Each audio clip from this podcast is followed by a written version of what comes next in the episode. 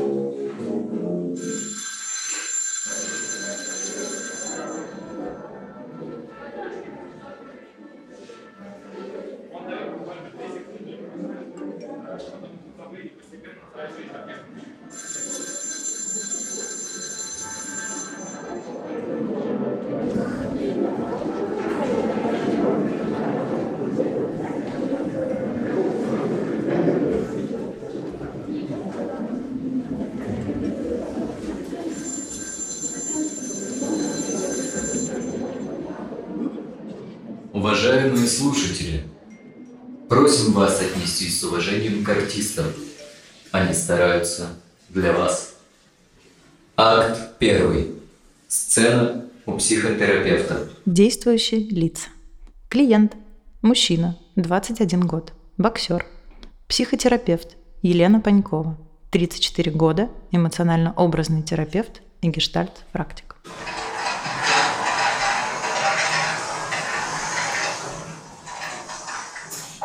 Привет. Привет. Эффектный синяк. Ты как? Посмотри на ребра, ага. Вот это эффектно. А еще эффектнее сломанный нос этого выскочки, который прыгал на меня. Не допрыгнул. 40 секунд и готов. Эффектно. Замечаю сейчас твою улыбку. Похоже на удовольствие. Да, это оно. А какие еще варианты? Наказал мальчика. Мне звонил мужчина про тебя. Тренер. Но с клиентами 18+, важно лично, по собственному желанию. Расскажешь, что привело тебя ко мне? Да, конечно. Я по собственному желанию своего тренера. Моя психология вся на тренировках. Перчатки надел и ёба, отрабатывать удары. Вот это все разговаривать про чувства и единорогов, это не мое, это шляпа какая-то. Но тренер сказал, в зал больше не пустит, если не скажу к мозгоправу. Так что, пожалуйста, хороший психологический портрет мне нарисуй. У меня скоро бой мечты. Запроса у тебя, видимо, нет. Тогда расскажи о волнениях тренера, о себе. И, похоже, зал – важная часть твоей жизни, раз ты сидишь сейчас здесь. Зал – это моя жизнь. Тренировки, бои. Я не знаю, что ты хочешь от меня. Что рассказать? Мне надо лечь и рассказать про маму? Здесь можно все, только без драк, ладно? Девушек не бью. Придушить могу. Ну чё, мама есть, папа есть. Живут далеко. Брат есть мелкий. Я им помогаю. Реклама работает. Менеджер работает. Тренер. Мой кумир. Слушай, а здесь работает правило бойцовского клуба? Ты имеешь в виду никому не говорить про клуб? Да, это конфиденциально. И на все сто тренеру я ничего не доложу о наших результатах поединка. А также поединок продолжится столько, сколько потребуется тебе. Шестое правило. Ладно, ты в теме. Тренер бесится, что у меня нет стопа. Я так разгоняюсь, что я не могу остановиться. Я изматываю, я добиваю, я уничтожаю унижаю. У меня нет ни одного поражения, так всегда было. В школе дрался, выхватывал, да, но никогда не лежал на земле. Я всегда был сверху. Ни под кого не прогнулся, даже если их было больше, старше, вообще похер. Потом около футбол. Но это не фанат шарфиками на стадионе. Я знаю. С околофутбольной культурой я знакома хорошо. Ничего себе, мозгоправ. За кого гоняешь? Ну раз знаешь. Там вообще в удовольствие прыгнуть было на состав в два раза больше. Руку ломаешь самому мощному. Адреналин такой. Меня как-то приняли за драку очередную. Ну вот, сослуживец отца отмазал. Это мой тренер. Он знает, что я лучший. Я больше не беспределю. Но я неуправляемый бываю. Не могу остановиться. Что тебя мотивирует драться? Ты знаешь, когда это сформировалось? Спортивная мотивация у меня очень простая. Я люблю драться, доминировать, обыгрывать соперника, ощущать как медленно, как еще в своей голове он сдается. А чтобы все это удавалось, рецепт простой. Найти своего тренера, который не боится сказать правду в лицо и требует очень много. Мы нашли друг друга. Тренер всегда говорит, тяжело в учении, легко в раю. В бою легко не будет при любом раскладе. Говоришь уже не раз про доминирование, про унижение. А ты знаешь, а, с кем ты все время борешься, но никак его не уничтожишь? Это уже мозгоправные приемчики пошли. Первый раунд. Да никого, кто будет, того и уничтожу. Стремно только не остановиться и убить. Так тебе все-таки страшно покалечить? Присесть не хотелось бы, конечно. Но говорю же, Просто забрало опускается, и все, там уже не я. А вот если представить, кем ты там становишься, когда забрало опускается, Кем? Халком. Кем же еще? Столько порванных футболок. и как этот Халк себя чувствует, Неуязвим, самым сильным. Никто не может ничего с ним сделать. Ничего. Все ссут рядом с ним. прям все? Или есть кто-то особенный, кого Халк хочет напугать? Хочет, чтобы этот кто-то его боялся. Чему ты клонишь? Я такой, как есть. Не надо меня лечить. Окей. Слушай, а вот если пульс у Халка нормализуется, в кого он тогда превращается? Никого. Без имени. В слабака. А сколько лет этому слабаку? Мозгоправ, не надо. Это плохо кончится. Чего ты боишься сейчас? Я замечаю твое волнение. Я отсюда вижу измерение пульса на твоих часах. Я чувствую, что мы ходим по краю. Че ты хочешь? Чтобы я тебе рассказал, как меня били в начальной школе? Потому что там били всех, кто младше, кто слабее. Я ростом был на голову ниже даже своих одноклассников. Что ты хочешь, чтобы я рассказал, как я в музыкалку по кустам обходил? Потому что мама там была уборщицей, и меня пристроили без денег, потому что я музыкальный, с идеальным слухом. И куда мне еще ходить, город маленький? Что ты хочешь, чтобы я рассказал, как этот учитель меня гладил, пока я гамма играл? Че ты хочешь? Ты это хочешь услышать?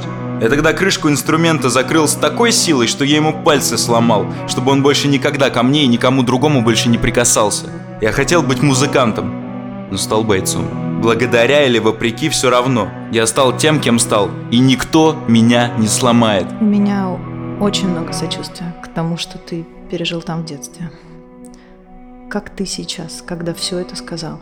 В первом раунде победил мозгоправ. Вопросики эти твои, кого я там добиваю? Его добиваю! Учителя по музыке. Мало тогда всадил. Да и сил не было. Че там, мальчишка 8 лет. Добиваю, никак не добью. Урода. А что тебе хочется сделать? Или сказать ему? Да ничего не скажешь. Урод, сдох же! Урода нет в живых. Но он все еще живет в твоей голове. Ты можешь прямо сейчас представить его и отдать ему то содеянное зло, что он совершил. Представить образом или метафорой, как ты захочешь, и отдать это ему. Это целое ведро вонючих этих тряпок для пола. Серых, почти уже разложившихся. Вот это ведро дерьма. Забирай, урод. Тебе как сейчас? Скоро бой мечты. Как думаешь, выпустит тренер? Точно выпустит. Тебе пригласительный пришлю. В первый ряд, мозгоправ. Не стыдно было сегодня проиграть. Ты сегодня победил. Ну, давай тогда ничья.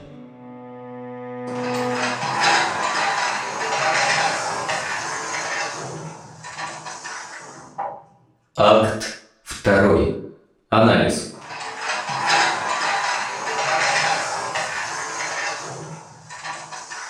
Поехали.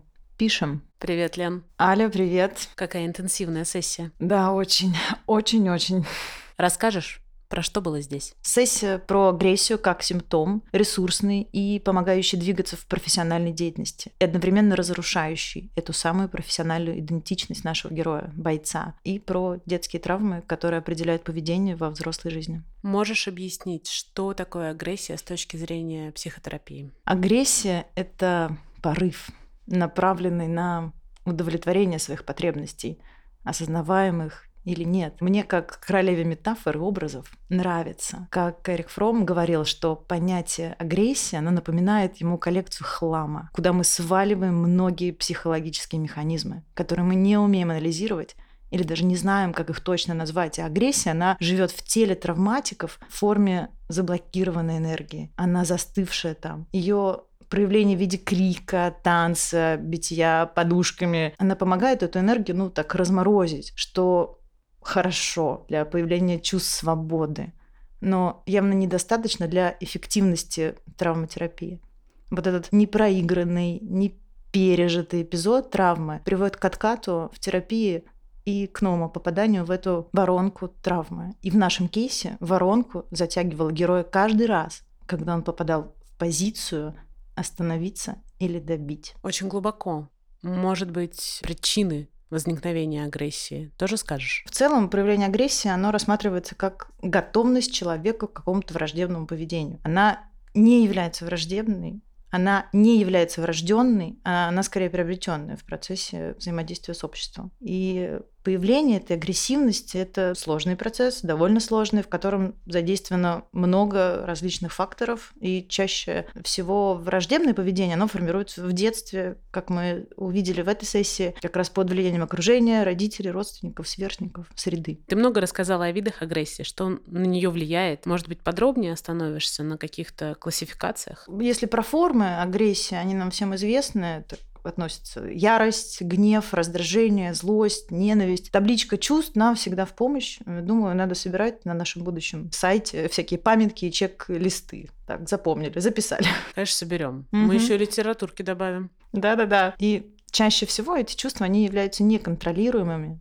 и могут нести опасность для окружающих. Иногда. Какие виды агрессии? Про что можно сказать? Вообще их бесконечное множество, э, многообразие у людей. Какая? Физическая агрессия, да, когда мы прям можем напасть. Агрессия с использованием физической силы. Вербальная, когда мы можем не знаю, проклинать, угрожать, ругаться. Прямая агрессия, ну, она прям непосредственно направлена на какого-то субъекта. Косвенная, ну, пассивная агрессия, аутоагрессия, направленная на самого себя. Может быть, даже, наверное, агрессия такая инструментальная, знаешь, когда эта агрессия, она является способом достижения какой-то цели. Так много всего, и непонятно, как самому себе можно помочь, в принципе, в любой из этих форм, проявления этих форм. Расскажи, пожалуйста, какие есть инструменты для самопомощи, чтобы выявить, чтобы подавить или наоборот выпустить? Управлять своей агрессией человек учится в детстве. Но, к сожалению, не всегда и не у каждого человека получается освоить этот навык вовремя. В любом возрасте можно научиться.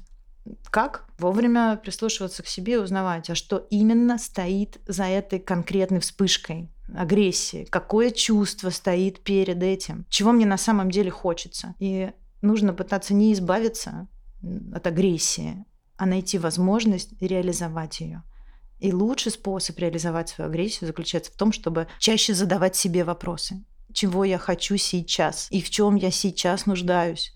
И предпринимать необходимые действия для достижения этого. Скажи, пожалуйста, сложно ли закрывать детские травмы в достаточно уже взрослом возрасте? Сложно, больно, долго и дорого.